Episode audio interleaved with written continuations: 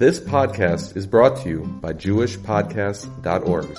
Start your very own podcast today at JewishPodcasts.org. Everyone, Parshas Vaschanan, Parakeh, Pasuk Yud Tes says, Estad Vrima Ila Dibra Hashem Al Kol Kalchem Bahor Mitocha Ish Hanam Rafel.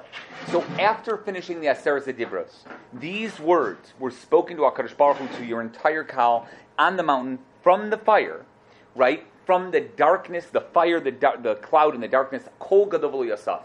And that's the main line that we're going to try to concentrate on today. A massive voice that never ended. And right there, we're going to have to ask, what does that mean it never ended?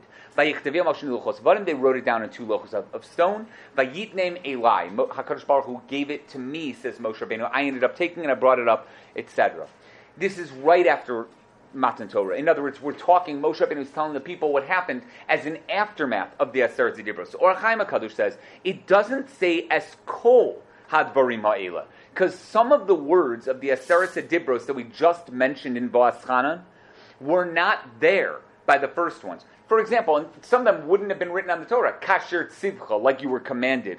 Vizacharta, and you will remember specifically talking to Moshe Rabbeinu. Those words were not said on the first Aseret Dibros, he says, and therefore it was just given by Moshe to help us, meaning the readers, understand what had happened. This is the Chiddush of the Or HaChaim HaKadosh. Some words were there. Zachor and Shamor, like we'll see later on, were both on the Aseret Dibros in some way, but uh, on the Luchos. However, there are certain words that weren't there, and therefore it says, Es Hadvarim These words, but not all of them, but Es Hadvarim were written on the Luchos of Adam. And our shiur is going to be based on that. What exactly does that mean? So Rashi has two explanations for the word below Yasam. That HaKadosh Baruch Hu stop, never stopped speaking. So first, based on Targum, he says, literally, Hashem's voice never stopped.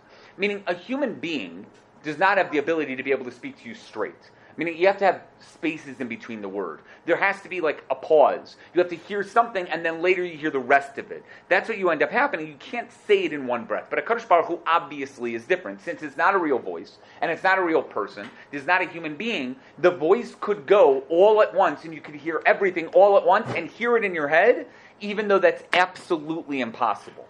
The breath never stopped. Hashem kept speaking without stopping and therefore nothing was added to these Dibros later, the Aseret Dibros later or earlier. Everything that was said was said, and it was all in that one breath, so to speak, and the voice constantly, consistently, I should say, being strong and powerful, and it lasted forever. That is a cool concept to think about. Yeah, Dave.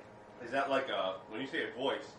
Was there was there actual sound, or was it like an instant download into your brain? So I, I don't. The way that the Me'am Lo'ez says it in the Midrashim say it is that the sound came from all over, and yet it it was heard from within their heads. It was a physical sound, and yet nonetheless they felt it on the inside. I don't think it could be replicated.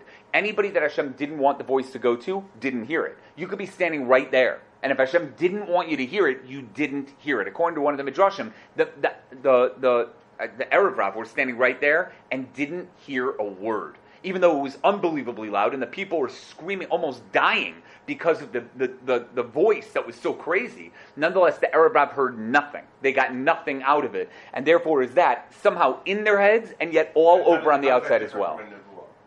Uh, nevu- this is a form of nevuah. First of all, according to the Rambam and Moreh this was a form of nevuah, so it is no different. The difference that you'd have by other neviim is that they're getting it through a vision, while these people were fully awake, so that they could not deny it later, or say that it was a dream, or say that it was whatever. They were fully awake to see it. That's the idea. Now the Ramban adds that although by the sound of the shofar in Shmos Yud Tes Yud Tes, it says Holech bechazik ma'od. It got stronger as it went. It started off small, and then it kept getting louder and louder and louder. That's by the shofar, right? They would get used to it, etc. It'd have to get louder, etc. But the noise of Hashem's voice was constant. There was no up and down. There was no higher and lower. There was nothing like that. It was one constant voice the entire time, one consistent voice the entire time. And that was that the Ramban adds that lo pasak really means that Hashem did not stop speaking until he finished the Aseret Dibros. Similar to how the word is used by V'ne'espa Simcha Vagil, by Yirmiyah Memches Lamed Gimel, and Tosef Rucham Yigvaun, in Tehillim Kuf Dalech Tes, that's in Borchi Nafshi. Tosef Rucham, when their souls ended, but it's not really ended, when everything was over. There was no stoppages in between. There was no intake of breath or anything like that. It was simply one long sentence that seemed to be going on with everything that they needed to know within that breath, within that sentence. Yes? Everyone heard the first two and the last eight were not. So we are that machlokes, which is Ramban Rambam, and really based on a machlokes in the in the Gemara itself. I would say midrashim, right? It's a psikta rabasi that goes into it. I'm going to mention that, but I'm not going to go into that. I did give that in a shiur about a year and a half ago. It's a huge, huge machlokes. What they heard, how much of it they heard, and what they got afterward. We're going to go with the basics, which is that Hakadosh Baruch Hu said all the Aseret Dibros at once and then he went through one by one Anochi and Lo Yelecha, and that's when the people said, "Stop, we can't handle it anymore." And that's when Moshe Rabbeinu finished off the other eight. That's to me, that's the simplest explanation. But suffice to say, we'll see. It's a massive machlokas.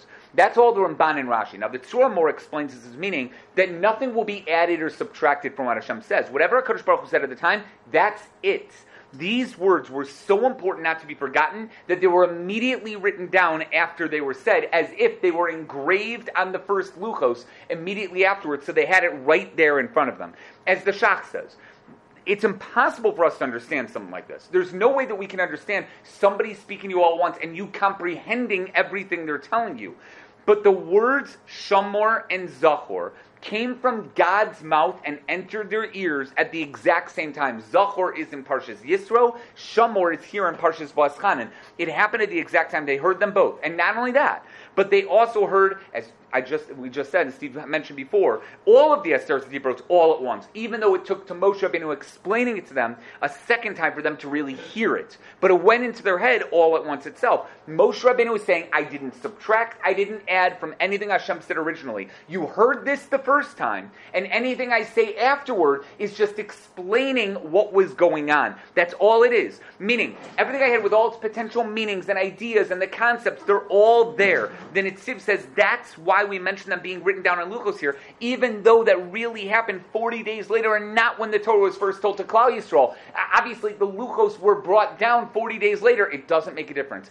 Everything was said at that moment and as if written down in the Luchos at that moment. The Malol Omer says there's a bit of Musar as well had they been zocha to hear all the dibros from Hakadosh Baruch Hu, had they gotten everything from Hashem and heard everything all at once and then one by one, and they would have said to Hashem, Hashem, you speak to us, and not Moshe Rabbeinu, the Luchos would have had a greater mila.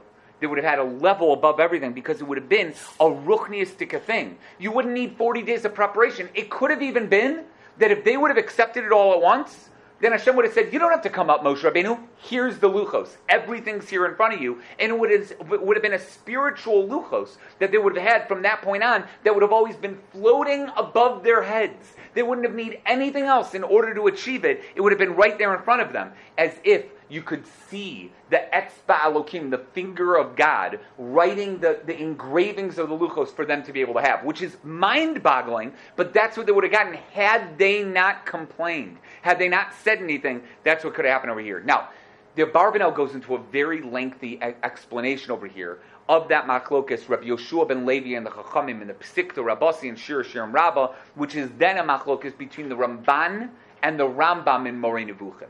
That machlokas is, did he tell them all the 613 mitzvos? Did he give them all the Ten Commandments at once? Why those Ten Commandments and not anything else? Were they inclusive or were they exclusive? Were they inclusive that it included all 613 mitzvos or not? Did, more than that, why did they tell Moshe Rabbeinu to stop HaKadosh Baruch Hu and do it himself? Now, the Abarbanel, in his way, and again, I'm using air quotes here because I think that's important, disproves the Ramban, the Rambam and the Ramban.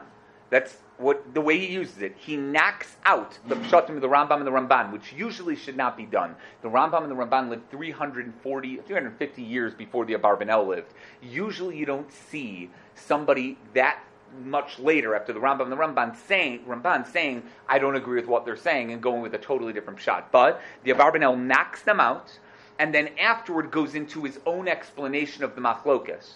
Now, that's all there. All I'm going to point out with this, I'm not going to get into that machlokas, but the Oznayim Latorah, the Oznayim Latorah says no matter how you look at it, something is strange about Bnei Yisrael asking Moshe Rabbeinu to stop.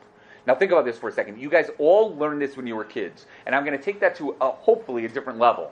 Bnei Yisrael are standing outside the bottom of the mountain, right? And Moshe Rabbeinu goes up the mountain to receive the luchos, or whatever it means. Like went up the mountain, Hashem asked them to go there, even though there was a border around the mountain. They couldn't get on the mountain. Moshe Rabbeinu was allowed to go up somehow on the mountain during the luchos themselves. Maybe it was right after Hashem finished.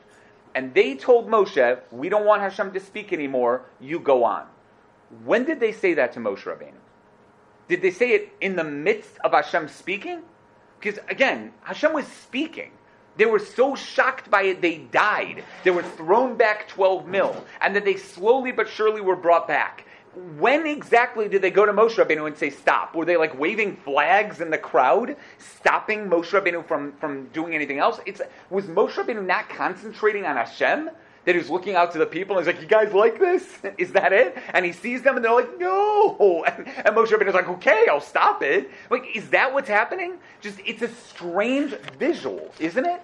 Like, when exactly did that happen? And the Al Torah says, no matter how you look at it, whether you look at it with the Ramban, with the Rambam, with the way that the Abarbanel learns it, who represented Klal Yisrael and thought that was a good idea?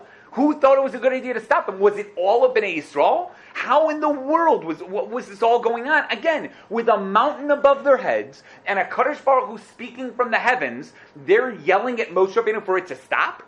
Something sounds wrong here. There must have been a, a stoppage. There must have been something that stopped. But we just said that there was no stop. Hashem was continuously speaking. So did he stop and then speak again?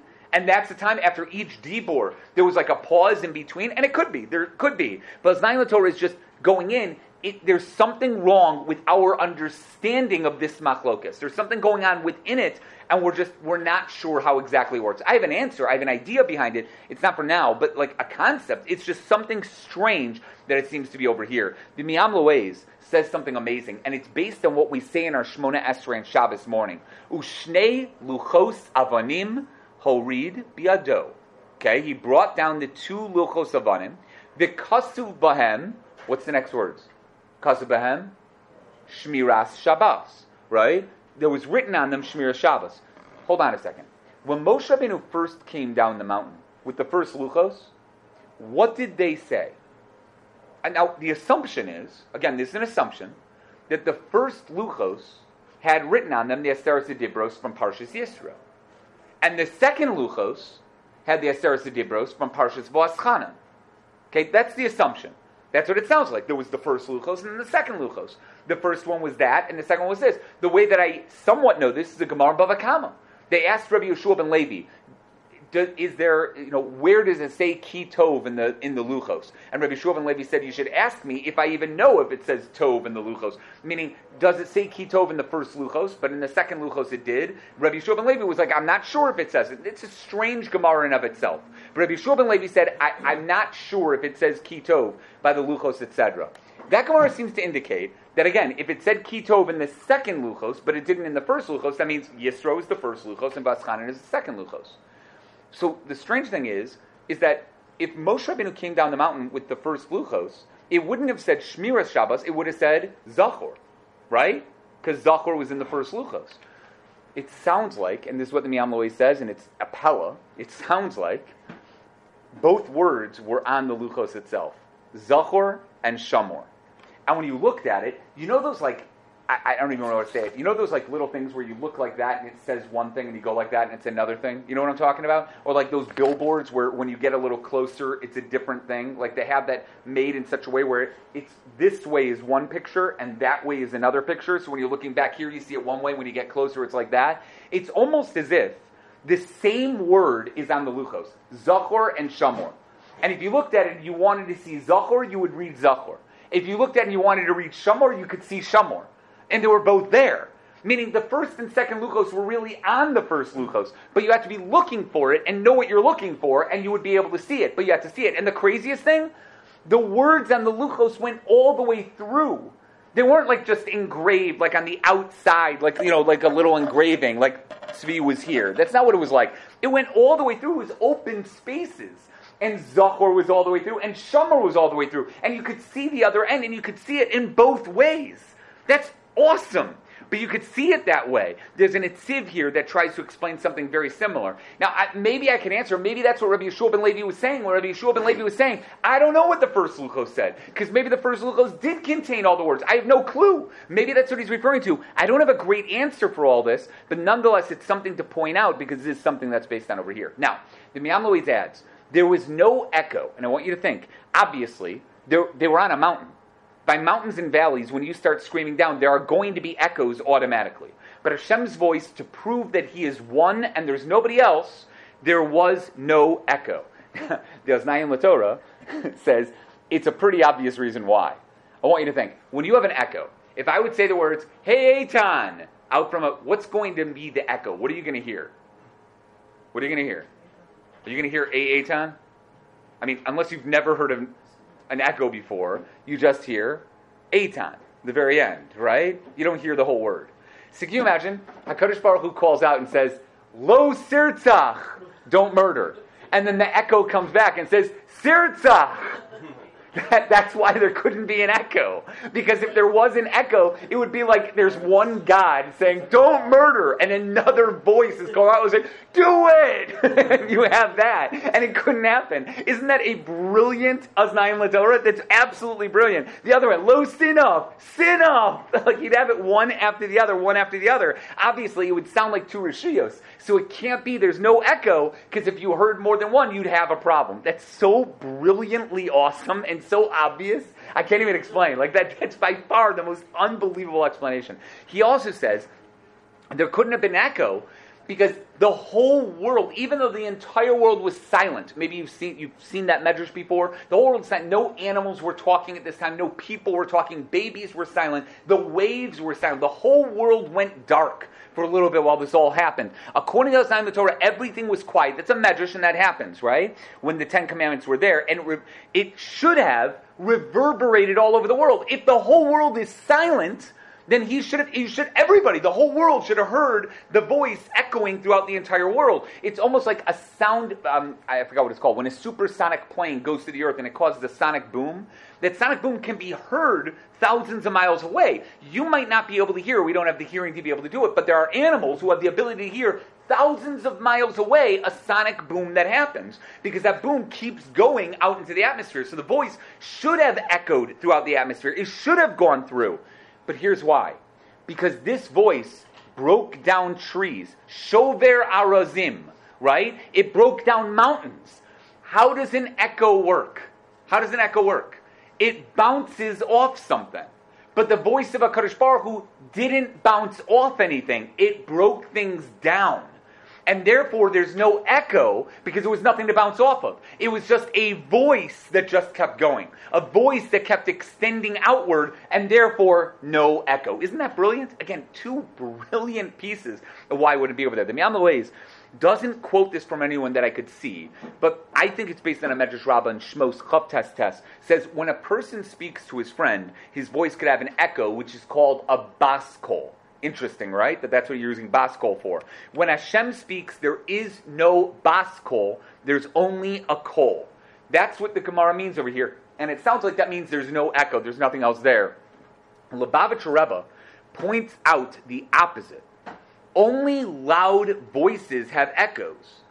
If there's no echo, that would indicate that the voice isn't very loud.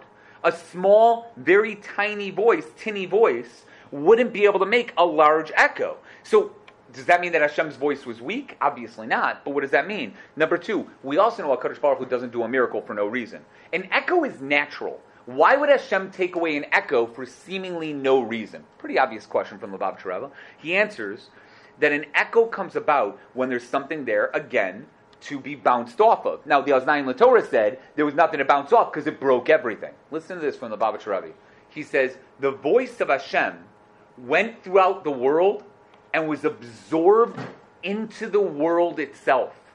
It didn't bounce off because literally the voice went up to a tree and became a part of that tree. The voice went into a mountain and became a part of that mountain. The voice went into people and it became a part of that person, whether they realized it or not. Animals, people, houses, the whole world had a Kadosh Baruch Hu's voice get absorbed within it. It became inside. You asked before, Dave, what did the voice sound like? Right? And it sounded like all around and within you because it's not like a regular voice, which even though you hear it in your ears, and our ears are made in such a special way that it can allow voices so it doesn't go straight in, which could kill you, it goes around and around and around and then goes inside the ear so that it bounces off a little bit so it doesn't go. Think about it. When you're speaking to me, usually, right, I'm not turning my ear to you. You're speaking to me like this, my ear catches, especially mine, I've got like Dumbo ears, but like, they catches it from the outside and then goes around to the inside so that it doesn't just kill me. When a person yells into another guy's ear, tokea the ozno, if you yell into a guy's ear, you could make the guy go deaf. You could burst his eardrum. That's why our ears are made in such a fashion so you can't. And even if you would scream into his ear, it's still difficult to scream straight into the hole. Look where the hole is. The hole isn't there, the hole is inside this way. It's brilliantly made. I mean, I don't expect any less from God, but it's brilliantly made for this reason so that it doesn't go in. So what's the pshat? The voice of HaKadosh Baruch Hu went in and absorbed within them. Yes, it pushed them back because it was so powerful. The Jews were pushed back and may have even died from it because of the awesomeness of the coal itself. But the point was it went within them. We have that coal. We're born innately within us. The coal is there. It's from our parents who got it from their parents who got it from the people at Har Sinai. And even if you're a ger, even if you're a son of gerim, you still have it because everybody in the world had it. As long as you're a human being, uh, you know what? Maybe even if you're a dolphin, it hit you. It came into you. If you're, and if you are a child of a dolphin, you should tell us because that's awesome. We should know this. But it, a siren?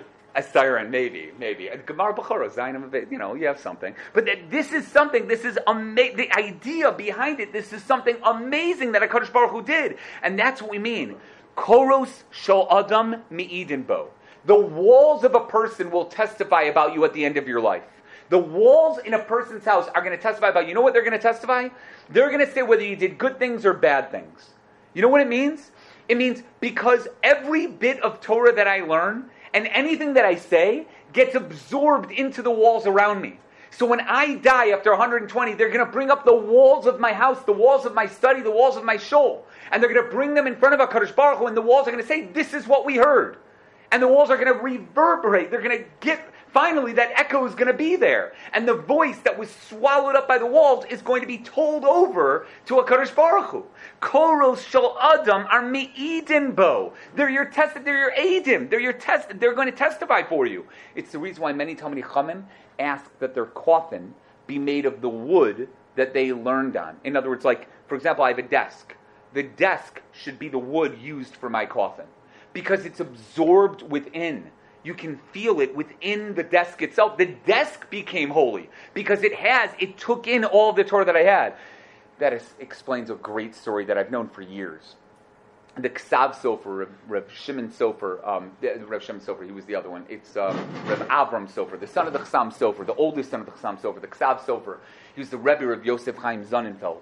The Ksav Sofer, one time a person came up to him and said, My daughter is feeling very sick we need help. Is there anything you could do? And the Ksav Sofer tried giving or whatever, and they said, Rebbe, we need more. Rebbe, we need more. And the Ksav Sofer was not a miracle worker. He was not, I mean, not known to be a miracle. I'm sure he was, but he was not known to be a miracle worker. He had like an ascot. You know what I'm talking about? Like those scarves that you put around. They look like, look, like little pirates wear. So he had one. He took it off and he gave it over to the guy and he told him, put this under your daughter's bed and he took it and he put it underneath the daughter's bed. The next morning, the daughter felt fine. And they gave it back. They said, Rebbe, you're a miracle worker. You do miracles. He said, No, that's not it. I learn with that on my neck. You know, the scarf, the ascot around my neck. And it gets saturated with my sweat when I'm thinking and learning. It gets filled up with that sweat. And I knew that that sweat of Torah was inside there. And that's powerful. That's really powerful. So I knew that if anything, if you give that to your daughter, it will heal your daughter because that's filled with Torah. So that's the idea behind it. This is the concept. We have our walls filled with it. We have our desks filled with it. We have everything. Everything is filled with our Torah. That's how awesome it is. And not only that, but there's a Bini Yahu. Bini Yahu is one of the Sfarim on from the Ben Ish Chai.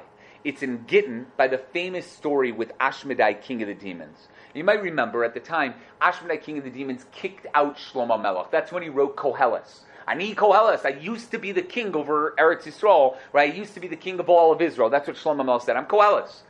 The Bnei says that when Shlomo Melech was kicked out, he was allowed to keep his shirt and his staff. And the Bnei explains, because the staff of a Makubal takes on the power of that Makubal because the makubal, I, I, don't, I, I, I, don't know any makubal. You know what I'm saying? Like, I, I, don't know anybody that does this. But back in the day, not yet. I wish. Benio says, he says, the Ben Ish Chai took his staff and put his head on top of it in order to think in learning. And he put his head on top of it. When he finally figured it out, right, he lifted up his head from the staff.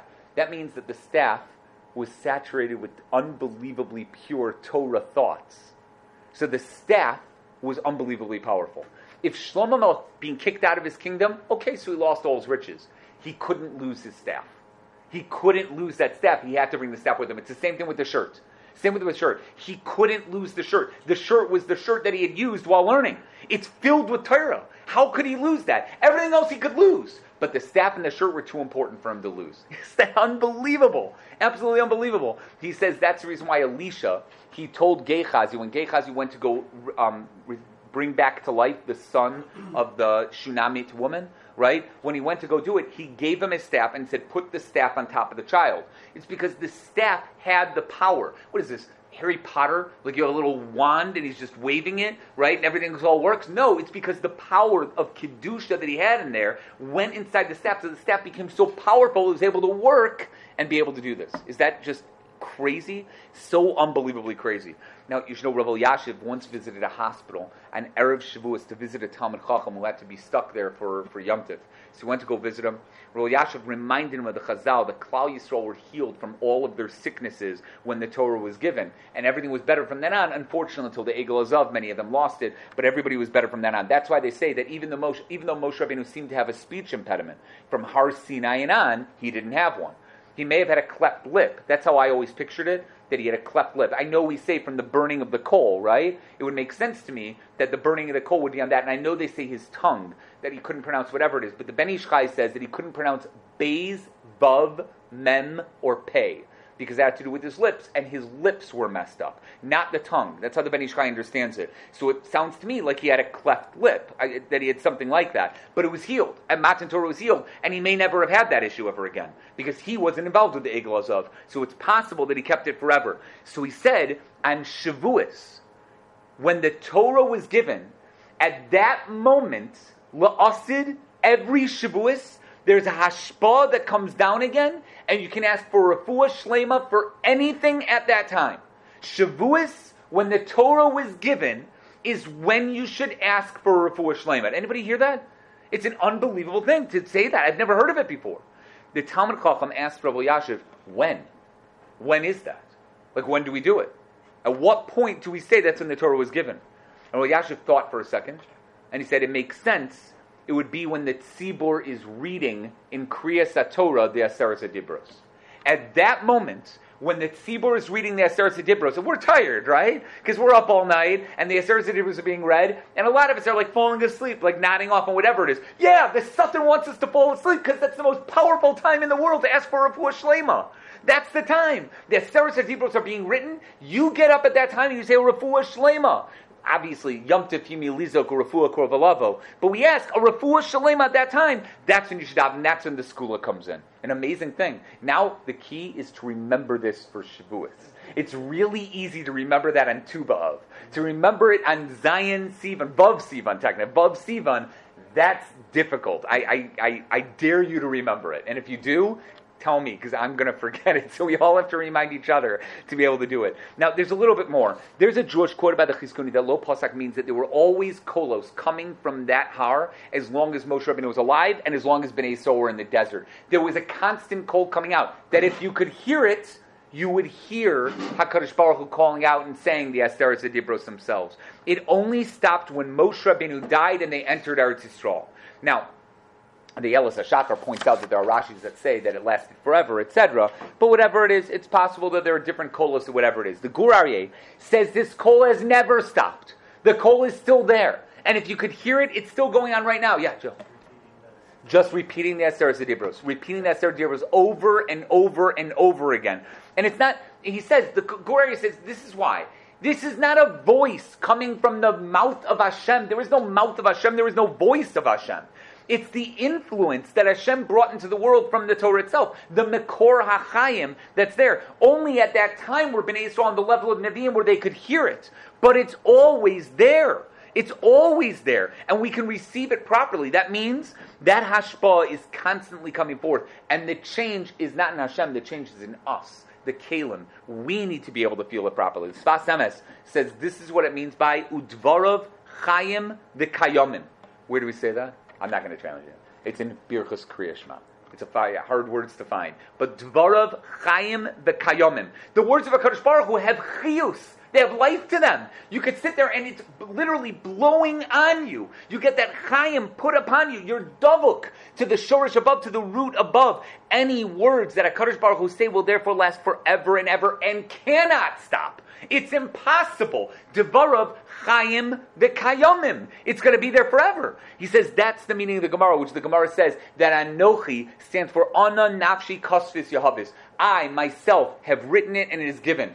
Everything else comes from another voice, another idea, a baskol, and that can stop because that's not a Kadosh Baruch Hu directly. The Aseres Dibros were a Kadosh Baruch Hu directly, and Hashem directly, it cannot stop. It's constant. It's always there. And maybe, maybe, maybe there will be a time where we'll be able to hear it again. Yeah, Dave. Yeah, isn't, but I mean, isn't this concept from Bereshit how Hashem created the world with whatever that voice was, and, and, and that's what we the Maimarim. Yeah, the Maimarim. That's exactly the same exact line. That the Maimarim that are constantly recreating the world every second. That's exactly what this is. That this is to a point of words being put in the world to bring kedushin. That's a, a, a constant recreation. Yes, the creation is recreating itself so to speak. But the way Matan Torah was the purpose of creation. Correct, correct. It's the end, so to speak, sort of like the, the end all that allows it to be. I, I, will tell you, the way that I understand this, and I like this a lot, I don't remember if I heard this from someone or if I just made it up, but it makes sense to me.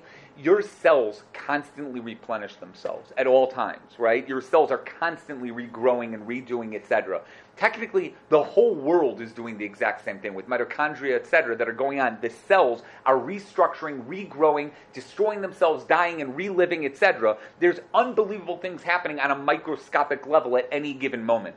That's a Kadosh Baruch Hu recreating the world at every second.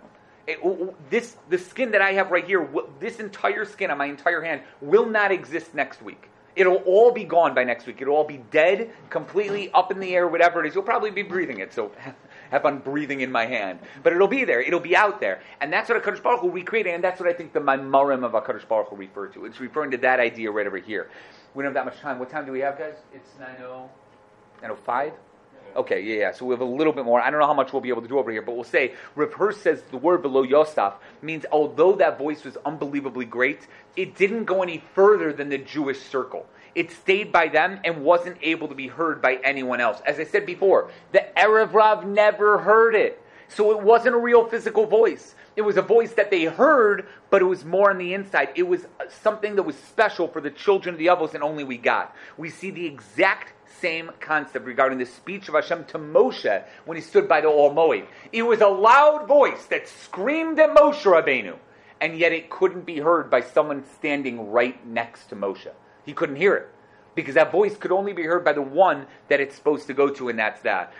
The Ksava Kabbalah says another way of understanding it, right, referring to how the Torah can be understood in so many different ways. I, I hope everybody understands this. The greatness of the Torah is the fact that it's not only accessible, but it's learned by my six year old child and my 19 year old sitting in yeshiva.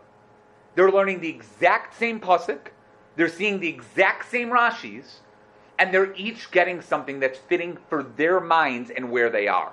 A six year old is understanding in one way, and a 13 year old, a 15 year old, a 19 year old, a 30 year old, a 50 year old, a 90 year old Mikubal is understanding it on a deeper fashion. And that's the greatness, not just of Torah, but of the Rishonim and what Rashi was able to do. Rashi was able to make a, a, an explanation that seems so simple so simple that you look at it and you're like, yeah, a little kid can learn this, right? And on the other hand, the Chafetz Chaim at the end of his life, for the last three years, supposedly, all he did was he learned Chumash Rashi in Sefer Bereshis. That's all he did. He didn't have the koach, whatever it was, but he learned Chumash, Rashi, Sefer Bereshis. How does that make any sense? It's because the Torah is made in that unbelievable way. Somebody just said to me today, he said, I, it's, he was, we were talking about what I'm going to be doing for my shiur this year for the ninth graders, not for the base matters, but for the ninth graders, right? What I'm going to teach them in Chumash, how I'm going to teach them Chumash. And I said, well, up until now we've been doing Parsha. You know, the first two Aliyahs of every Parsha, you know, Chumash, Rashi, and Ramban, basically on those first two Aliyahs. And he said, well, why don't you start from Bereshis and go straight from there? I said, those Rashis are impossible impossible. I can't teach a ninth grader that's going to Skokie Yeshiva those Rashis. I just can't do it. I do a couple of them, you know, when we get to sit Parshas Bereshis. But you mean to tell me that they're going to understand like Helio and go through the Ramban? I, there's no, I, I, don't understand. There's no way I could possibly understand it. I, I can't do it. And he told me a great line. He said, What do you mean? Every Rashi is understandable to a ninth grader. I don't know if this is what he meant, probably not. But I think that what I think he could mean is he's saying that the greatness of Rashi is that, yeah, it's even accessible to a ninth grader. Even the Rashis Bereshit are accessible to them. They can understand it, yes, on a different level, but they're going to understand it. That's what the Ksava uh, Kabbalah says. This line of Velo Yosaf means it never ends. You think you finished the entire Torah? You did Shnayim Mikro Ve'echa Targum with Rashi and Ramban one year. Do it again. I guarantee you, you find something you didn't find the year before. And do it a third time, and I guarantee that as well. And a fourth time, and a fifth time. And if you don't find anything new the fifth time, then you are my God, and I will glorify you. Because that's impossible. That is absolutely impossible. There's no way that that's going to happen. Or you're Mashiach, and you're being modest, and you should tell us, because we need you. That, that, that, that's ridiculous. There's so much to it, and that's it. Lo Yosaf means the chashivas of the Torah, the power of the Torah, the understanding that the Torah has will never stop. It will always keep going, no matter how smart you are, no matter how great you are, no matter how many times you've done it, it will always keep going. Now, I, am going to skip a bunch over here. I know I wrote Rashi's Davar Achar and the Ramban's Derech HaPshat is that HaKadosh Baruch will never do this again. And this is a very important lesson for everybody. Meaning, he will never appear bipumbi in public with everyone around by Har Sinai in the exact same way again. The Torah was given once. There is no way anything could be taken away. Nothing will be added to, nothing subtracted from, and he will never appear that way ever again. It will never happen. That's V'lo It's done. It's never going to be repeated. There will be no other nation that gets the Torah. There will never be a second Torah given by a Kadosh Baruch Hu. There's no, even if there's alien life out there, which is such a huge thing now, they never received the Torah. For all intents and purposes, to us, they're like people in India. Do I believe that people in India exist? Yes. Have I ever been there? No. Do I want to go there? No. But I know that there are people in India. A billion of them. So could there be people on a planet, right, that's by the Alpha Centauri star yeah, I don't care. They didn't get the Torah. It doesn't matter to me. So if they come and they're like, we're uh, alien beings, and I'm like, good, you're from India for all I care. It's the same thing to me. It doesn't make a difference because they're the same exact thing. We received the Torah, the Lo Yosaf. Velo Yosef, it's never going to be repeated. We're the only ones who got it. That's the line that Rashi and the Ramban are learning from this Velo Yosef, etc. The Ibn Ezra says this as well. The Yerushalmi and Megillah says how this could be Velo Yosef, that nothing should have been added on, that the Torah should have ended there, whatever. It's an unbelievable line from the Torah to Mima, which it says, etc. You can look at it inside itself. The Malbim, as we said before, said that this was not a dream. This is awake, and each one knew what was happening in front of them. The Maskell David points out that this is not the only time where Rashi argues about what the Lo Yasaf means. We also have it by Tamar, the Lo Yasaf Od Lidaita. Yehuda never again was with her or never stopped being with her. And by Eldad and Medad, Velo Yasafu, they never stopped being prophets or they never prophesied ever again. Rashi brings down these explanations by all three places. He goes in, etc. There's a Shar Yoshev, a Sefer Shar Yoshev that also goes into this, that explains a little bit. I'm going to finish off with a really quick story. A Gadol once told Ritza Zilberstein there were two good friends from yeshiva. One became a Rosh Yeshiva, and the other became a Choshev Gavir, a very wealthy man. The Rosh Yeshiva was traveling to his friend's town and arrived Erev Shabbos. Came Erev Shabbos, and of course the Gavir asked him to join him for Shabbos. That night they went to Shul, and the Rosh Yeshiva was shocked by all the yelling and screaming. Everybody at Shul was like, ah, yelling and screaming, singing out loud and everything like that, and he wasn't used to it. Right? So he was a little shocked by it. So that night they were eating whatever, and it was after the meal was over, right? He said, "So do you do you like the kila? Do you like the, the show that I daven?" And he said, "You know, I'll be honest with you, it's a little loud. I'm a little shocked by that." There were, he was about to say something. The host was about to say something, and his wife came in, and whatever it was, they had more or whatever, and they forgot about it. The next morning, Rosh goes to shul, same thing. Everybody's yelling and screaming, whatever it was. He couldn't even concentrate. He couldn't concentrate on Shemona Esrei. He couldn't understand it. Like he just couldn't get it. So at lunch, again, he brought it up to his host, and he said, "I don't understand it. Why is everybody screaming and yelling? I just don't get it." Right? And the host kind of like got around the question. Mincha, same exact thing, right? By Shalosh Seudos, he kind of said to him, like, I just don't get it. What in the world is going on? Why is this that way? After Shabbos is over, the Rosh was going to leave, so he went up to the Gvir and he told him, he's like, thank you so much, my friend. I appreciate it so much. He's like, if you could, could you bring me my bag? You know, I gave you my bag before Shabbos with all the money that I've collected up until now. Can I have my bag back? So the Gvir's like, I, I, I don't know what you're talking about. I, you never gave me a bag before Shabbos. So the Rosh was like shocked. He's like, "Whoa, wait!